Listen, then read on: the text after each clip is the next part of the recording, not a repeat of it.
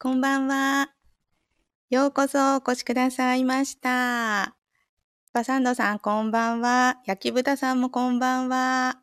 急に告知をしたので、どれくらいの方が来てくれるかなってすごく心配だったんですけれど、集まっていただいてありがとうございます。とっても嬉しいです。ずっと放送したかった朗読のライブ配信なんですけれど、なかなか時間が取れなくて、本当に久しぶりになってしまいました。今日はですね、皆さんとね、寝る前のひとときを朗読で一緒に過ごせたらいいなと思っています。9月の30日、もう最後ですね、9月ね。暑い暑いと言いながら9月が終わってしまって、まだね、日中は秋という感じはあんまりしないですよね。皆さんのお住まいのあたりはどうでしょうかね。私の住んでいるあたりはすごく暑いですね。皆さんはどうですか？夜はね、だいぶ涼しくなって、今も虫の声も聞こえているんですけれど、なんかまだね、完全な秋っていう感じはしないですよね。で、昨日は中秋の名月でしたね。皆さん月見えましたか？ちょうど私は夕方6時ぐらいですかね、車に乗っていたら、東の空の低い位置に、もうまん丸な大きなお月様が見えて、なんかまるで学芸会とかのセットみたいな、なんか紙を切り抜いて明かりを照らしてるみたいな、ぽっかりとしたね、丸い月がふっと目の前に見えて、あーよかった見えてって思いながらね、眺めていましたね。あ、焼き豚さんのあたりは涼しいけど湿気が多い。これね、暑く感じますよね。なんかさらっとしたね、日が来るといいんですけどね。そう、このあたりも私が住んでるのは福島なんですけれど、まだね、なんかムシムシしますね。ただ夜はどうですかね、だいぶ涼しくなってきましたかね。うん。で、今日は曇っていて、一日遅かったらあの月はね、見えなかったんだなぁなんて思いました。昨日はね、本当に綺麗なお月様でしたね。どうでしたか？見えましたか？皆さんのあたり。なんか、全国的にどうだろう？見えたんですかね。やっぱりいいですよね、満月って。で、しかも私は東の空に大きく見える月がすごく好きで、特にちょっとしたビルとか建物の脇にぽっかり見える月がいいですよね。絶対に真上にあるより低い位置の方が大きいと思うんですけど、同じ距離で同じ大きさなんですよね。でも真上にあると絶対ちっちゃくて、ぽっかりとね、不意に見えるのがすごく素敵ですね。あ、焼き豚さんもよかった。少しだけ見えたんですね。少しね、雲がかかっていたからね、ぼんやり見えたり戻ったりっていう感じでしたかね。そう、東京からお帰りなさいってありがとうございます。昨日までね、東京に行ってたんですよ、2泊3日の。東京も暑かった。特にビルの脇とか歩いていると、エアコンの室外機の、あれなんですか、ビルの合間ってすごく暑いですよね。久しぶりの都会で、暑いなぁなんて思いながらね、過ごしていて、福島に帰ってきたらやっぱり福島も日中は暑かったっていう感じですけれどね。まあ10月になるとまたね、少し涼しくなるかもしれないですね。さあ、というわけで今日は久しぶりの朗読ライブなので、おしゃべりはこれくらいにして一つね、作品を読んでみたいと思います。で、皆さん10分弱ぐらいのね、お話だと思うので、もうなんならそのまま眠っちゃっても構いませんので、もしよかったらね、枕元にね、置いて聞いてもらえたら嬉しいなと思います。コメントももちろん、作品のね、感想なんかも送ってもらってももちろん大歓迎です。で、途中ではちょっとさすがに喋りながら文字打ったりお話できないので、終わった後にね、そのコメントも読めたらいいなと思っています。で、今日読むお話は、眠る前なので、あんまり声を張り上げたりしないような、優しいお話にしたいなって思ってます。あ、バサンドさん眠るのはもったいないなんて言っていただいて、すごく嬉しいです。では、心を込めて読みますので、皆さんぜひ聞いてください。小川未明さんの自由というお話です。では、いきますね。自由、小川未明。町の鳥屋の前を通ったとき、何という鳥か知らないけれど、小鳥にしては大きい。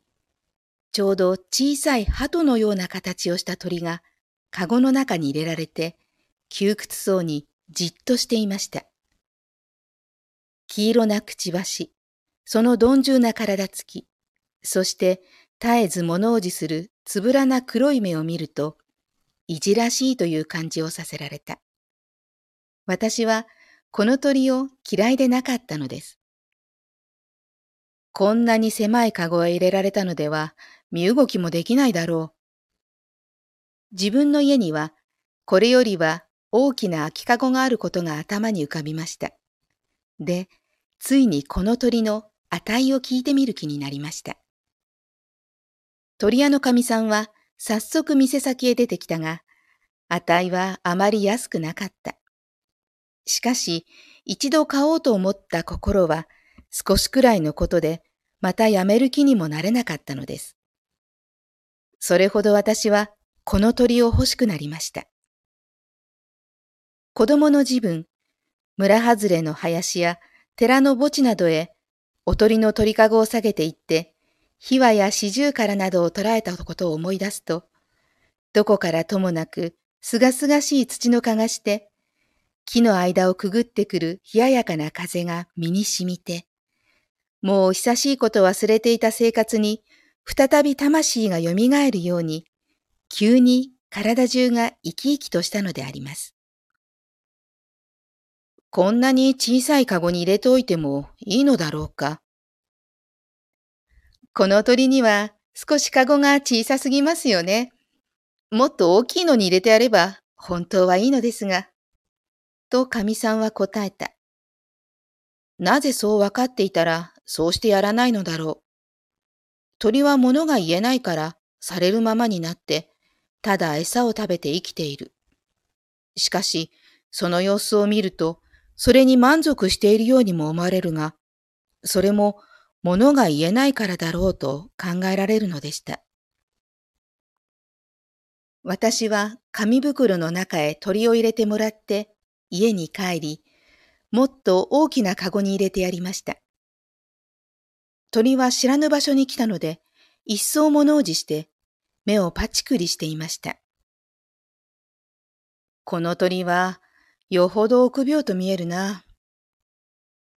私は目を凝らして鳥を見ているうちに、鳥の長い鉢の尾が短く切られているのを発見したのです。ああ、小さなかごへ入れるのに邪魔になって尾を切ったのだ。そう思うと、言い知れぬ不快を誰がしたか、この残忍な行為から感じられました。生きている鳥を本意にして、かえって無理に鳥を小さくしようとする冷酷さを思わずにいられません。日数が経ってから、その鳥の名がイカルガであることもわかりました。何でも、鳩の種族に属するこの鳥は、鳥の中でもよく大空を自由に駆ける翼の強い鳥だということを知りました。そんなによく飛ぶものをこんなかごの中に入れておくのはよくないことだ。こう私は思ったのです。その時から自分は何か悪いことをしているような鳥を見るたびに両親を責めるものがありました。逃がしてやろう。そう思いました。しかし、こんなに尾が短くてはよく飛べないだろう。それに、狭いかごの中に入っていたので、刃先がすれているから。私は逃がしても猫に取られると思った。まだここにいる方が鳥にとって安全であろう。そう考えると、逃がすことに躊躇しました。寒い冬が過ぎて、やがて春になろうとした。この時分から、いろいろの鳥が、空を泣いて渡った。すると、かごの中のイカルガは、竹骨の隙間から首を曲げながら、空を仰いで、飛ぶ鳥の影を見送っていました。俺もああして、かつては自由に大空を飛んだものだが、と言わぬばかりに見えました。そして、しばらくはじっとして止まり木に止まったまま、身動きもせず、なんとなく陰気にしていました。この上この鳥をかごの中に入れておくのは罪深いことだ。私はそう思うと、入り口の戸を開いて、さあ、逃げていけよ、と言った。鳥はすべてを疑うように、あちらへ行き、こちらへ来たりして、すぐには出ようとせず、ためらっていました。雪がその頂に輝き、ふもとに清い谷川の流れる遠い山の方へ、早く飛んでいけと、私は鳥かごからイカルガを無理に追おうとしました。彼はかごの入り口に止まったが、不意に外へ逃げ出した。しかし、尾は短く切られ、羽は擦り切れていて、昔日のように敏捷に飛ぶことはできなかった。庭の木立の枝に止まろうとして、地面へ落ちてしまいました。私は鳥の足までが効かないことを知りました。けれど、今憧れていた自由が目の前に得られるのだと知ると、哀れな鳥はしきりに羽ばたきをして焦った。そして、とうとう空へ舞い上がって、庭の上を一回りしたかと見ると、あちらの高い木をめがけて、懸命に傷ついた羽で空気を刻みながら飛んでいきました。私は10年、20年、牢獄にあった囚徒が放免された暁、日光の燦々としてみなぎる外場へ突き出された時のことを想像したのであります。彼らが鉄槍の下で、痩せた両手を高く差し伸ばして、自由を与えよ、叱らざれば死を与えよ、と叫ぶのを、この時こそはっきりと聞くような気がしました。やがて日が暮れかかった。あの鳥はどこへ行ったろう。これに懲りて、二度と人間の手に捕らえられることもあるまいと思われました。しかし、かごから抜け出して自由となったのは、たまたま一羽だけであって、あの鳥屋に、また多くの家庭に、たくさんの鳥が狭いかごの中に入れられているけれど、そして大空を自由に飛ぶことを憧れているけれど、誰もそれらの鳥のために考えるものがないばかりか、その鳴く声を楽しんでいる。たとえ鳥に対してすら人間にはそんな権利がないのを、同じ人間の自由を束縛したり、または牢獄に入れたりする。そして自分のすることについて矛盾を感じなければ、そうした社会を良くしなければならないとも考えない。街はいつものごとく灯火に彩られ、人々は歓喜しています。私は憂鬱になりました。一人、いつまでも暗くなりかけた空に、高くそびえる木立を見つめ、哀れな鳥が焦りながら、今でなければ自由を得られないと飛んでいった姿を目に描いていたのでありました。小川未明さんの自由という作品でした。ご清聴いただきましてありがとうございました。今日は朗読のライブということで、小川未明の自由という作品を読みました。鳥がね、こうカゴの中から外の世界を求めて飛んでいくというお話なんですけれど、1929年の作品なんですね。もうこの時にその社会を良くしなければならない、そのためにこう考えることさえしていないっていうようなね、今の時代にもこう通じるような、なんか問いを投げかけているようなね、作品ですよね。焼豚さん、とても深い内容ですね。とありがとうございます。いや、本当ですよね。なんか私自身も鳥をね、小さな頃、家にいたのを思い出して、でもある時その鳥、逃げちゃったんですよ。こう、餌をあげる時だったのかな。ちょっと開けた瞬間に逃げてしまって、なんかその時のことをね、ふと思い出しましたね。なんとも言えない、こういろいろね、考えちゃう内容ですけれども、まあ寝る前の作品としてふさわしかったかどうかは、なんかね、ちょっと考えちゃう内容でしたよね。確かにパサンドさん、動物園の生き物って幸せかどうかっていうね。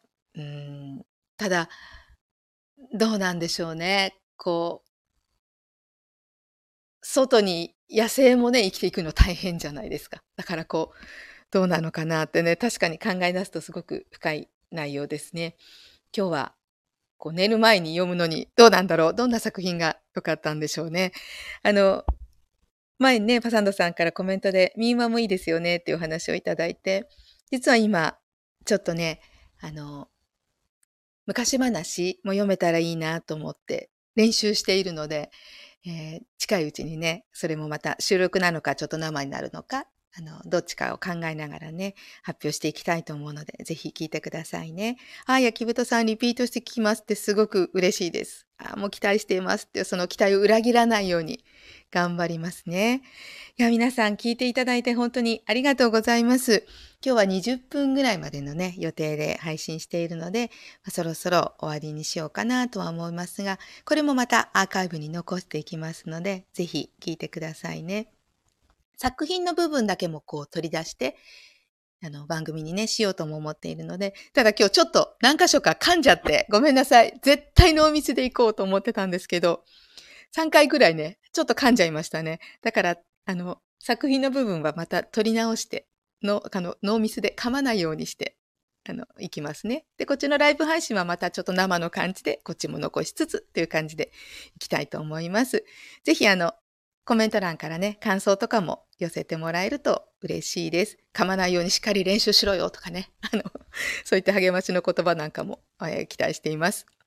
本当にありがとうございます。皆さんお付き合いいただいてありがとうございました。奥が深いです。ありがとうございます。皆さんおやすみなさい。今日はね、この辺にして、また次回、今度は火曜日ですね、ライブ配信でまたお会いしたいと思います。いつも皆さん遅くまでありがとうございます。それでは良い日曜日を、明日日曜日ですね。